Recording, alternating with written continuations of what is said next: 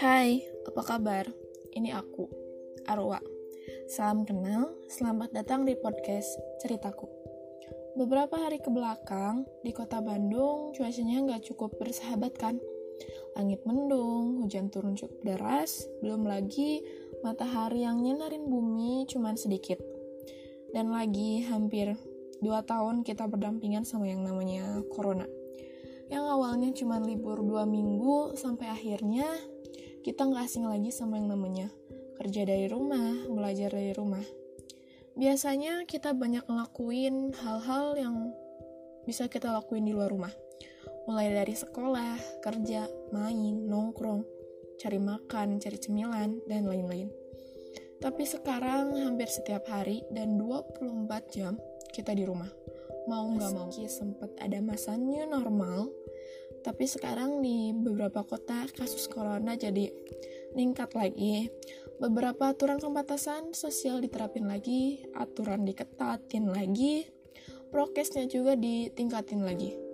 Corona itu nggak kelihatan, tapi cukup nyeremin. Bikin banyak orang hampir setiap hari di rumah. Bikin apa yang kita lihat sama, udara yang hirup kita sama, kegiatan yang kita lakuin pun sama, mulai dari A sampai Z-nya emang sih kalau misalkan buat aku tipe orang yang lebih suka di rumah kalau misalnya kegiatan yang dilakuinnya sama aja ngeliatin layar HP, mantengin layar HP, mantengin layar laptop, ngejar deadline. Tapi itu bikin suntuk sendiri, bosan sendiri, jenuh sendiri. Apalagi yang jadi teman itu cuman sosial media. Emang sih nyenengin bisa lihat kegiatan orang lain dari sosial media ataupun kegiatan idol kita. Tapi nggak jarang ke keadaan itu bikin kita atau mental aku sendiri nggak sehat. Entah kenapa. Kesenangan yang dirasain itu cuman sebentar, cuman bisa jadi pelarian sesaat dari rasa jenuh, stres, dan banyak perasaan buruk lainnya gitu. Apalagi kalau misalnya sekarang kita sakit, batuk, pilek, biasanya sebelum ada corona itu jadi penyakit yang biasa aja tapi kalau sekarang batuk pilek bisa bikin pikiran kita cemas bisa bikin pikiran kita berlebihan di pikiran kita gimana kalau kita positif corona? Gimana kalau misalnya kita nanti harus isoman? Gimana kalau misalnya kita nyebarin virus ini ke ke anggota keluarga lain? Pikiran berlebihan kayak gitu bisa bikin ganggu kesehatan mental kita. Rasa cemas, panik, gak bahagia, overthinking, bisa bikin imun kita menurun, terus malahan bisa bikin kita jadi mudah terserang virus corona.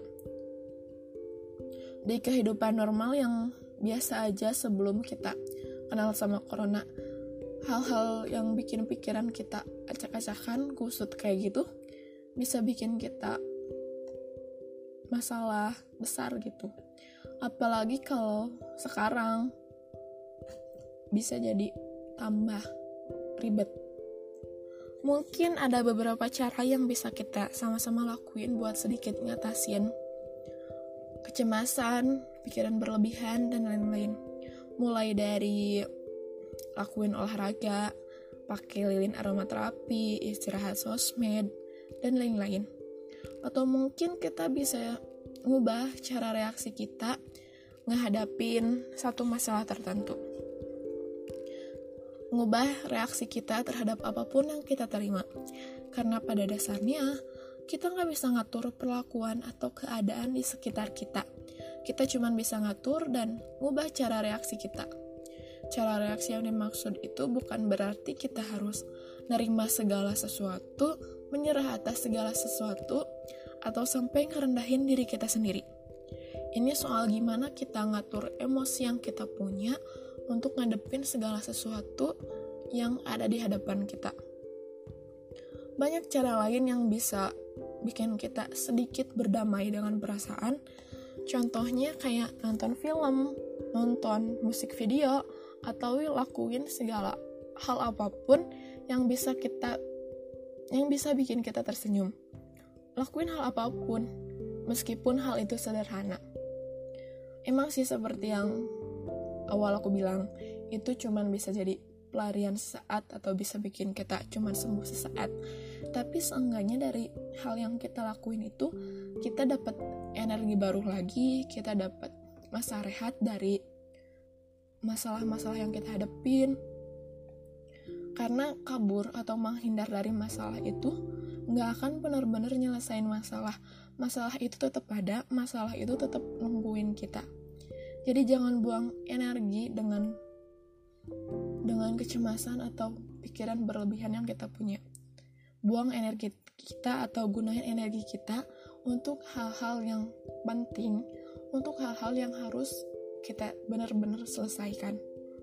Terus berjuang, jangan kalah sama yang namanya corona terus berjuang seenggaknya sampai matahari tersenyum maksud aku sampai matahari ter masuk maksud aku sampai maksudnya sampai matahari terbenam seenggaknya sampai kita balik lagi ke rumah seenggaknya sampai kita bisa tidur dengan baik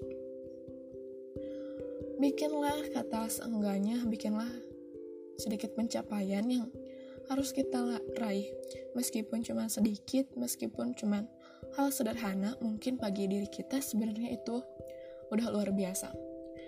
Pokoknya jangan sampai menyerah, jangan sampai kalah dengan keadaan, terus berjuang, sampai jumpa di garis finish masing-masing.